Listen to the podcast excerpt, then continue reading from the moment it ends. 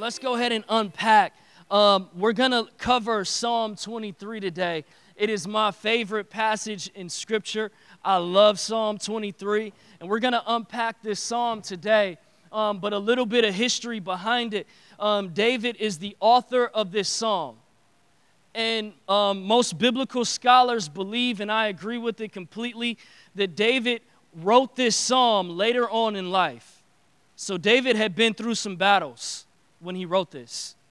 David, saw um, and encountered uh, giants, and he encountered uh, um, tragic situations. He encountered personal uh, letdowns and sin that he actually uh, uh, uh, became a part of. And David messed up and he bumped his head, and David went through a lot of tests and trials. And David is an older man now, and we're reading Psalm 23 um, through the lens of his hurt and his letdown and some of his shame and some of his most vulnerable moments in life. David is letting us in on so that we can know how to handle disappointment. So I want to pick up at verse 1. It says, The Lord is my shepherd, I shall not want. The Lord is my shepherd, I shall not want. Now, I'm reading this and I, I, I, know a little bit about David's life, and I'm like, David, how in the world could you possibly be writing, You shall not want? Don't you understand that your wife left you? Don't you understand that King Saul hunted you? Don't you understand that your own your, your own brothers they hated you? How in the world could you possibly say I shall not want? Well, church, I am here to let you know that it is about time that you stop proclaiming to God how big your problem is, and it's time to start proclaiming to your problem how big your God is. Worship is your weapon, and David realized that when I'm going through hardship, when I'm going through tough times, when I'm going through a season, even when everybody has left me, even when everybody has counted me out, I am plugging in and I understand that my worship is the weapon where I cannot want. You see, your situation and your circumstances, they don't define whether or not you want or not. Your worship defines whether or not you want or not. In order to be thankful, you must be thoughtful. So last week, I charged everybody to get a thank you journal and I want you guys to participate in a thank you journal. If you haven't, it's cool. I don't, I don't shade you. I don't judge you if you haven't done it yet. I am not the personal best journaler, but God began to deal with me about journaling, so I'm dealing with you about journaling. You see, this is how it works. God deals with me, and then I deal with you, right? Uh, but we should journal. Like the reason why we should be able to say, hey, God has been so good to me. So the challenge is this Every single day, I want you to write down something that you are thankful for that day. Because what it's gonna do is gonna allow you to rehearse the wins. Because it's easy to get in a funk. It's easy to just like really be so heavy laden with that one situation that's not going right in your life and you lose sight of the five or six things that are going right in your life. See, when we write it down and we journal, then what happens is we record God's faithfulness. And when we record God's faithfulness, we can rehearse God's faithfulness. And then a praise will rise in our hearts and cause us to lift up our hands and be able to say, God, you know what? I know that everything isn't going right, but you are the God who can make it right. You were faithful with me yesterday, and I know that you'll be faithful to me today. Church, I don't know about y'all, but I need you to level up because my, pr- my preaching is better than your praising right now. And I need you to level up. I need you to say amen. I need you to say hallelujah. I need you to say thank you, Jesus, because the Lord's been good to me. God has been too good. Amen. And so David would tell us that worship has to be our weapon. Even if our situation doesn't change, my attitude about my situation can change. David would tell us this life will never be perfect. But when you fall in love with the one who loves you perfectly, you will not want. Life will never be perfect. I'm going to say it again life will never be perfect. David would tell us this life will never be perfect. But when you fall in love with the one who loves you perfectly, you shall not want. You see, it's his perfect love that casts out fear. Being a follower of Jesus and anxiety is like oil and water, they don't mix. Because when you perfectly understand the love of Jesus, you'll realize that I don't have anything to worry or be afraid about because I know that He's with me. God is with me. And God was with David while he was in battle. And so, what I want to look at, church, I want to I want to give you guys some some lessons from the legend David. And the first lesson that I want you guys to see is this. Number 1, how well you're resting shows how well you're trusting. How well you're resting shows how well you're trusting. How are you sleeping at night? Are you when you come when you get off of work, is your mind at rest? Is your mind at ease? How are you resting? Because the way in which you're resting is indicative to how well you're trusting God. Because if you're trusting God, you understand that God never sleeps and He never slumbers. And if God is not sleeping and if He never slumbers and if He wills to do His good pleasure within us, why aren't you sleeping? You see, God does the heavy lifting. Our job is to be able to have faith in a faithful God who's able to fight our battles. Be strong in the Lord and in the power of His might.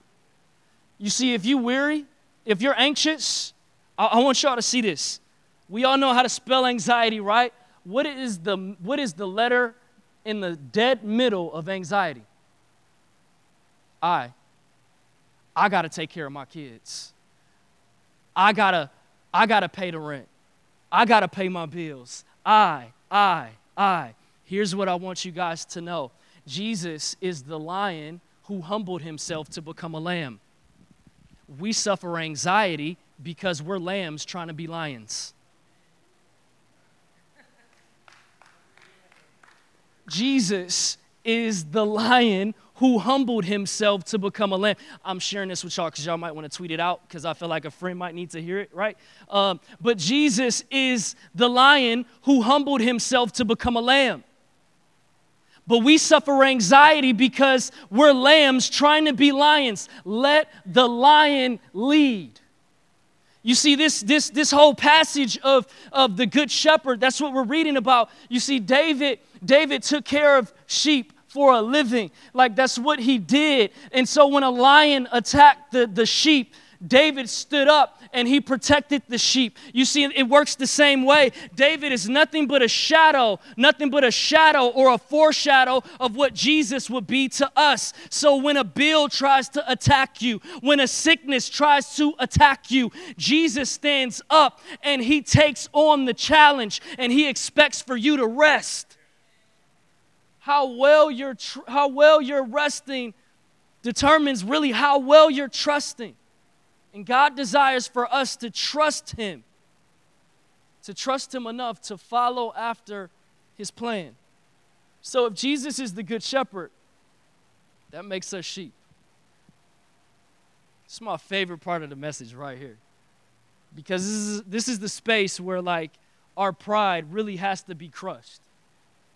Because you're not as smart as you think you are, you're not as strong as you think you are. And I'm saying you, but I'm really preaching to me too, right?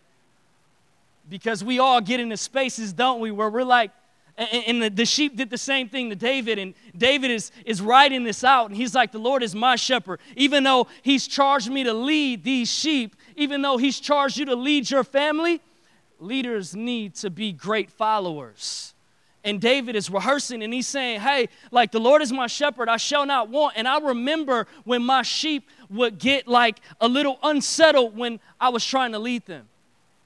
David, are, are, are you really leading me to green pasture? Are, are you really leading me to food and water?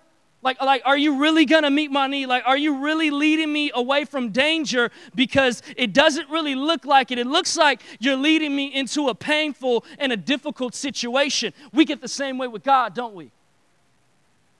Lord, Lord, I know your word says that I should be abstaining from sex until marriage, but like, uh, like, like, are you really going to send a spouse my way? Like, I've been waiting, Lord. Like, like I've been waiting, and it's hard. Like it's so hard to wait right now. Are you really coming through? Like, are you really to come through? Lord, I know your word says to trust you with the first fruits of my income and my tithe, but if I tithe to the house of God like you told me to, are you really to meet my need? Can I really follow you? Like, like, can I really follow you, Lord? Lord, I know, I know you you said that like you need me to stay here at this job, but like, Lord, I don't know these people oh, my nerves, God. Like, really? Like, I'm I'm I'm I'm I'm struggling here. Can I really follow you? Can I really follow you? And so here's here's here's what what I, I wanna I wanna look at. So verse 2 says, He makes me lie down in green pastures. Get the language. He makes me lie down. You see, the word shepherd means master, it means teacher, it, it, means special friend. So, um, this whole like Jesus is my homeboy deal, he is. He's an amazing friend, but let's not get it twisted. He's our master. And so, he makes us lie down in green pastures. So, here's what happens. You see, like when a sheep would get like overly anxious on David, because the sheep is like wondering, like, and worrying because sheep are defenseless.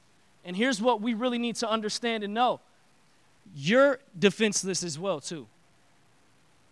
Like, I can recall story after story where I'm trying to come through for my family, and like my wife's looking at me like, You got, you got an answer for this? And I'm looking like, Yeah, girl, you better don't try me like that. You know, I know what I'm doing.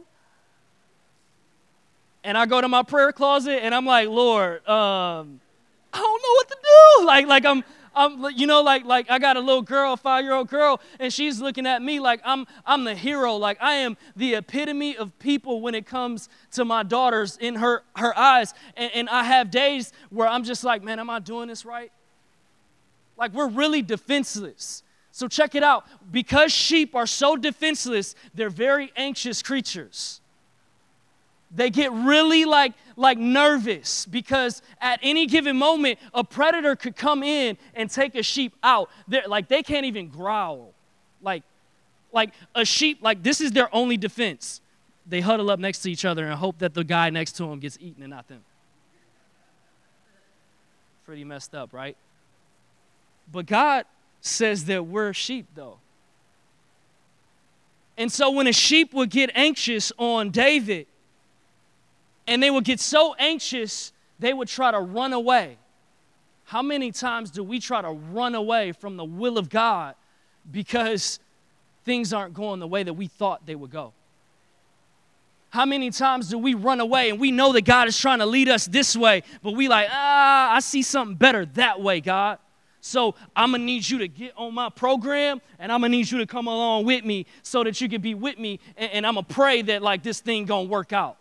It's not really how it works. So here's what David would do with the sheep.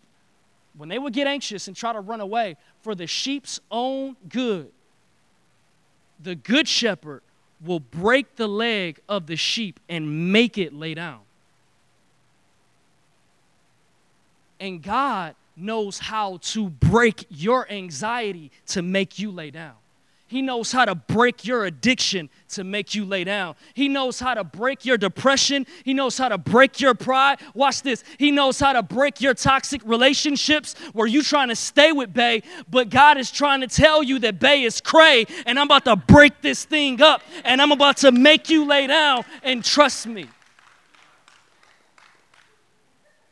I'm about to break every situation in your life that doesn't look like me. Why? So that you can lay down in my green pastures. He don't make you lay down in dead grass. He makes you lay down in green prosperity. He makes you lay down in green peace. He makes you lay down where you can get rest so that he can show you that the battle is mine. It's not yours.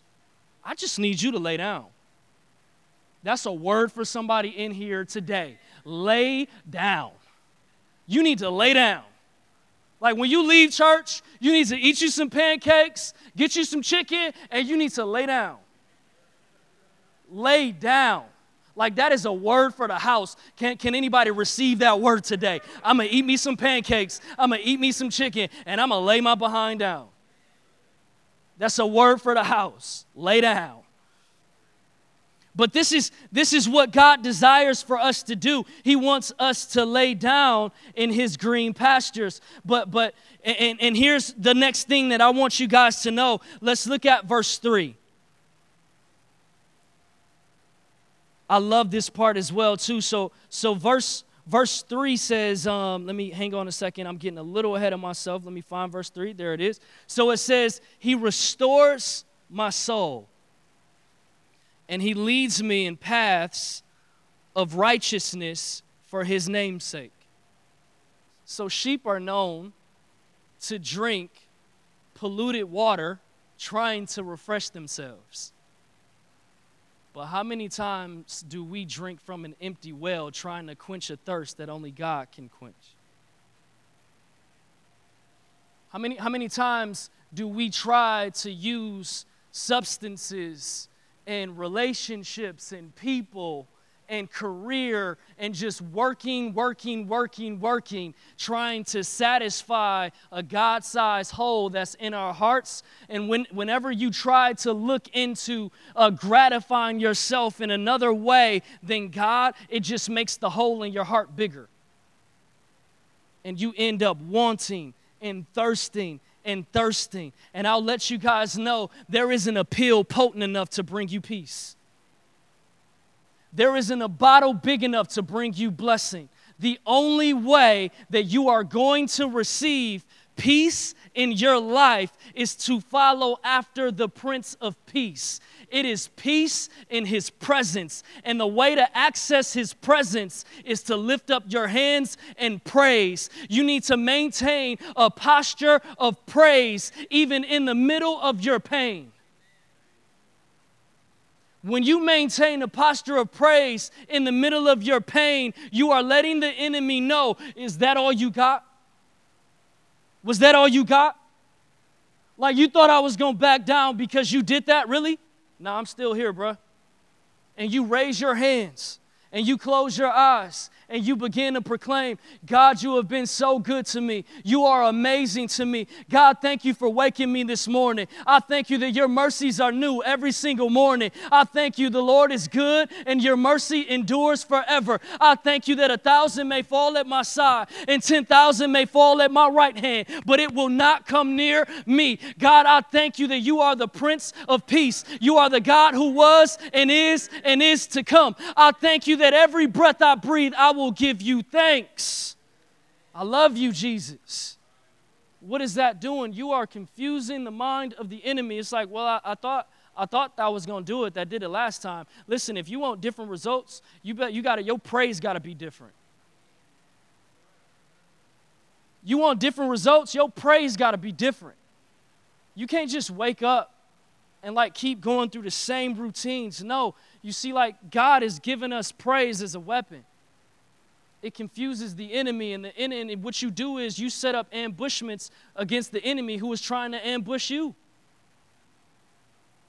And God desires, and, and this is the thing, because God inhabits, that means He dwells and He lives in the praises of His people.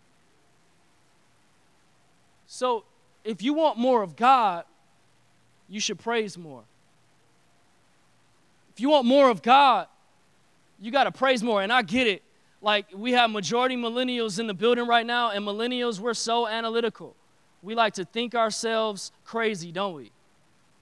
We just be like, that don't make sense. I ain't doing that one. Nah, I'm good. I read a book on that, and like the book that I read didn't say that, so that's not what I'm to do.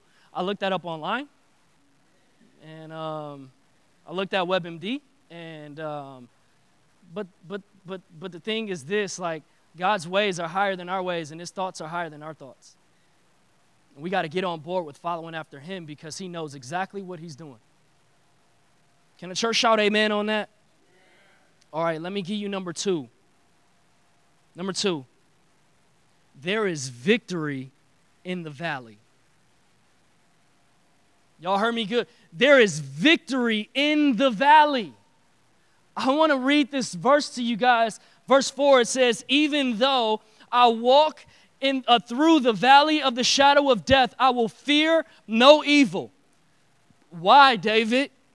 Because you are with me. God is with me. Your rod is my is your your your your rod and your staff, they comfort me. Listen, if I'm honest, I struggle with this passage.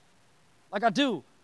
If God is the good shepherd, why would the good shepherd lead me into a valley where it's so difficult to see him? Why would he lead me into a place where it's difficult to see his plan? Well, here's what I know, church. God will lead you into the valley because it forces you to trust in what He said, not in what you see. You see, He tells us that we must walk by faith and not by sight. You see, you're on surface, you're just looking at your loved one like, man, I, I, don't, I don't know, like they're slipping away from me. I don't know what's happening. That's what you see. But what did God say? Because if you want to change what you see, you got to change what you say. In order to change what you say, your hearing got to be different.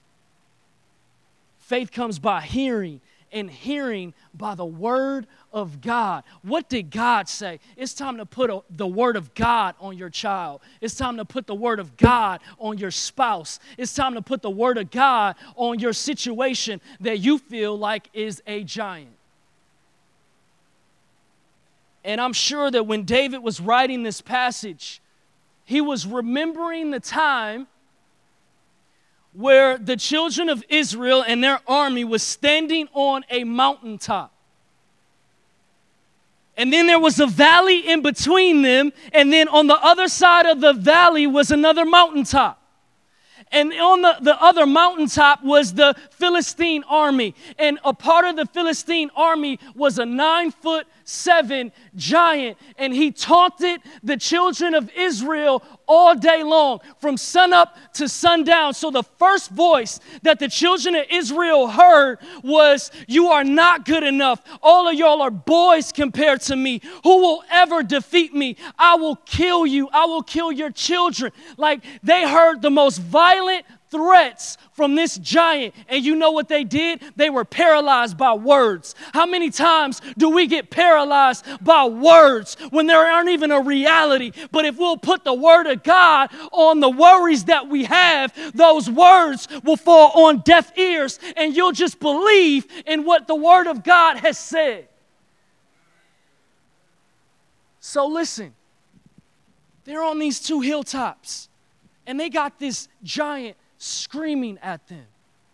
And some of you guys, every single day, you've got fear and doubt screaming at you, telling you what you are able to do and what you're not able to do. You have your past, and it screams at you every single day. And David will tell us this there is victory in the valley. Because in order for you to cut the head off of your giant, you got to meet him in the valley. Goliath screamed at them from a hilltop. And David shows up and he's trying to bring his brother's lunch like his dad tells him to, and his brothers are going off on him. He's saying, like, why are you in here? Don't you need to be taking care of some little sheep? Like, you're not even a warrior. You shouldn't even be, be here, right? Like, negativity. And he's hearing negative voices from the people that are supposed to be on his side. And I feel like that's somebody's story here today where you thought that your family members would love you. You thought that your spouse would love you. You thought that the person that you said I do to would love you. But some way, somehow, their voice became the enemy.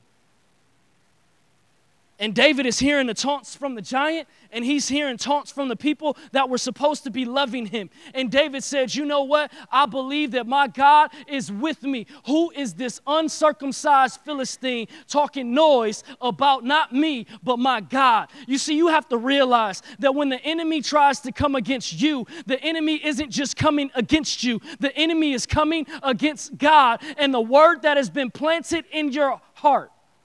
The enemy comes after the word's sake. And David understood no, no, no, no. This guy don't have a covenant with my God. This guy doesn't have, I don't care how big he is. I don't care how loud his screams are. I am going to take him out in the name of Jesus. And so David ran down the mountaintop into the valley, and the giant met him in the valley. And it was in the valley that was hard to that it was hard to see in. It was in the valley where people was afraid to go into. It was in the valley where David was only left to trust in what God has said, not what his eyes see. And sometimes it's a blessing not being able to see. Because I wonder if David could exactly see the size of the giant, would he still have the same faith? Don't be afraid that you can't see what God's next steps are for your life. Just take them. And David ran into the valley and he killed the giant in the valley. There are some obstacles that you have been running from, but they will remain your limitation until you go down and you trust God enough in the valley.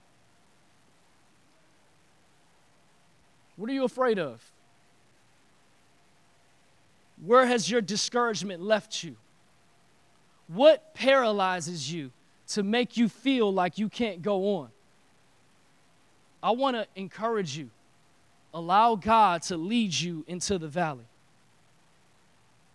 People say, like, why is it so difficult for me to hear from God when I'm going through painful situations? Why doesn't He scream louder when I'm in the valley? Well, here's the deal there's no need for God to scream at you. He whispers because He's so close. He expects for you to be able to hear Him because He's so close to you. He's so close to you. And it's in the valley that we win the battle. So there is victory in the valley. Don't be afraid of the valley because He is with you. And if God is with you, who could be against you? Greater is He that is in you than He that is in the world. Greater is He that is in you, God, than He that is in the world. Verse 5, I want to look at verse 5. It says, You prepare a table before me in the presence of my enemies. You anoint my head with oil, and my cup overflows. So, my third point is humiliation leads to elevation. Humiliation, being humble, humiliation leads to elevation. So, I, you guys have to understand this about David. David was rejected by his father the man who was supposed to affirm him, the man that was supposed to speak life into him, the man that was supposed to encourage him and love him and train him up in the way that he should go, he was rejected by his father, Jesse. Jesse told uh, his son David, You just stay outside. You're not even welcome inside the house. You stay outside and you take care of my sheep because don't nobody else want to take care of sheep. And David, with a humble heart, said, Yes, sir. And he took care of his dad's sheep. He took care of every one of his sheep faithfully. And one day, one day, God spoke to the prophet of Israel. His name was Samuel. And he told Samuel, Hey, listen, um, Jesse has sons, and one of his sons is supposed to be the next king of Israel. And I want you to go and I want you to anoint him as king. And so Samuel's like, okay. And y'all need to understand this about Samuel. Samuel was a man of God. Like when he spoke, you can rest assured that the words that he spoke came directly from heaven. That when Samuel showed up into town, people trembled because they feared him the same way that somebody would fear God. So Samuel came into town and he told Jesse, Hey, I'm coming to your house. I'm going to anoint one of your sons as the next king. I'm going to anoint one of your sons as the next king. So when I come, I want you to line all your boys up. And I want to be able to look at these boys and hear from God to see which one is king. And so Jesse lined up seven of his boys in the house. And Samuel comes in and he sees his oldest boy, Eliab. And he says to himself, he's like, well, Eliab's got to be it. Like he's tall, he's handsome, he's strong. He's got to be it. And just before Samuel lays hands on Eliab to anoint him king, God stops him and he teaches the prophet a lesson. And, and God tells the prophet, hey, um, man looks at the appearance, but I look at the heart. man looks at the appearance, but I look at the heart, and we put so much focus on our exterior, don't we? We put so much focus on our presentation and how we how we perform. But God isn't looking at the person that's on the outside. He's looking at the integrity and the character that's on the inside. And and so he stops, he's like, "No, he's not it." And he goes to the next boy and he's like, "He's not it." He's not it. He goes through all seven boys and he says, None of these are it. Now, I know I heard from God. Do you have any more sons? You see, I don't know who I'm talking to right now, but it seems like you've been forgotten it seems like you're not even given a chance or an opportunity. It seems like it will never come through. It seems like they're not even looking at you as wifey material. It seems like they're, the women aren't even looking at you as husband material. I don't know who I'm preaching to, but I'm about to preach to your situation right now. And I am letting you know that continue to do what God told you to do because man may be looking at one thing, but God looks at it a whole nother other way. Even though Jesse lined up who he thought was fit for the situation, God says, None of these are it. And then Samuel says, Are these all your boys? And Jesse says, Well, there's David. Like, I'm sure you don't want this guy. And I don't know who's counted you out. Maybe you've had an ex that you thought was going to rock with you for a lifetime and they stabbed you in the back and let you down and they didn't see your worth or value. Maybe there's a position that you have been craving at work and it seems like your boss just will not look your way at all and you have been outcast you have been ostracized you have been marginalized. I am here to let you know that god knows exactly where you are and if man forgets you god knows you. God knows you. And so Jesse's like, bring him in here. And there had to be some hesitation because Jesse's next words was this He said, I'm not sitting down or I'm not settling into your home until you go get him. And I am letting you know that there are problems in the earth, that there are things and situations that you are called to make a difference in, and they will not settle down until you settle into the rightful position that God has ordained for your life. And David comes in, and God says, That's him. That's the next king. That's who is supposed to lead Israel. And so, David I'm sure his brothers was laughing at him before Samuel made his decision. I'm sure, I'm sure his dad was looking like, man, like, look at him. He's dirty, smells like sheep. He's not fit to be king. He's not fit to be king. He's not even fit to be in my house. Well, listen, just because David was outcast by his family, Jesse and his brothers, David had already been accepted into the family of God. I don't care who has rejected you. I don't care who may have walked out on you or not seen your value. God knows you by name he has called you and ordained you before you were even born. He knew you in your mother's womb. He formed you. You have been fearfully and wonderfully made, that He has a purpose and He has a plan for your life. And He is the one that is powerful enough to promote you to walk in the position that He has predestined you to be in. God is faithful. And so Jesse anoints David, watch this, in the presence of his enemies. You see, we want the promotion, but we don't want the pressure. We want to wear the crown, but we don't want to pay the cost. In order to pay the cost, or in order to wear the crown, you've got to pay the cost. Listen, um, hate always comes before you elevate. It will always come before you elevate. And I love God because He does it and He prepares a table for David. David wasn't even invited to the dinner, but God had already prepared the table for David.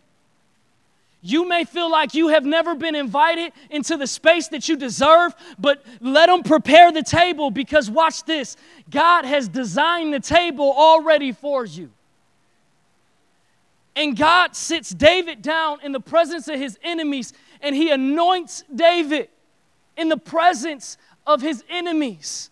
And then David writes and he says that my cup overflows. Why does God call your cup to overflow?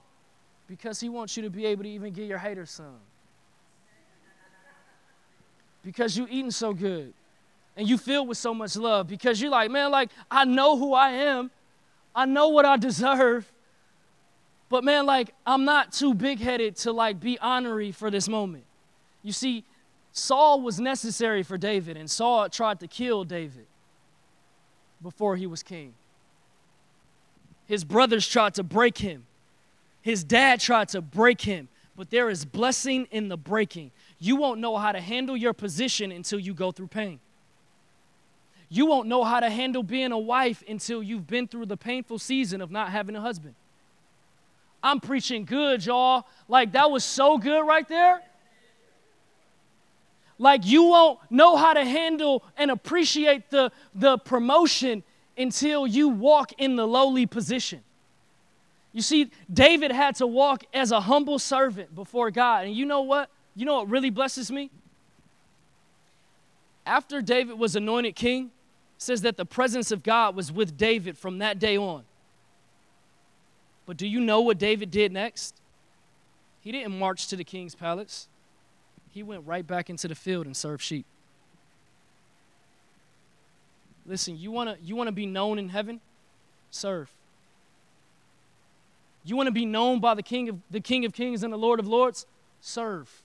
He knows exactly where you are when you serve. He will always find you when you serve and everybody in this room, you have been created to make a difference with the gifts and the talents that God has given you. But we get thrown off, don't we, because our position doesn't match our promise. Come on, church. We get thrown off. God, this isn't what you showed me, God. Like you showed me I'd be a CEO by now. You showed me I'd be married by now. You showed me that, that I'm supposed to have kids by now. You showed me this. You showed me that, God. Where are you? God knows exactly where you are, and you're exactly where God wants you to be. And God, as long as you are faithful to where God told you to be, He knows how to find you with the blessing that He has ordained you with. But you have to be patient in the process. God knows exactly what He's doing. And I love this last psalm, guys. The last verse in this passage says this Surely goodness and mercy will follow me all the days of my life. You got to know that even in the middle of your discouragement and your letdown and your disappointment, goodness is chasing you down. Mercy is chasing you down. Even if you've dropped the ball and you've messed up and you've sinned against God, goodness is chasing you down. Come on, man, we got to get a revelation of this as a church. There isn't anything that can separate you from the love of God. God loves you so much that there isn't anything that can separate you from Him even in the middle of you being discouraged and disappointed, and you've turned away from God because things haven't worked out the way that you wanted them to work out, God is still chasing you down with goodness and mercy. David is writing about this, reflecting on how he committed adultery and murder within a couple days' time. David knows about falling short of the glory of God and messing up and making mistakes and he's writing. Man even even when i tried to like do things my own way and go against god you still pursued me with goodness. You still pursued me with mercy. You still pursued me god. You haven't given up on me god. And for those reasons David is writing these words with such a grateful heart, and he's saying, Hey, you know what? My life may not have been perfect, but I have learned to love the one who loves me perfectly, and it cancels out all my wants and all my disappointments.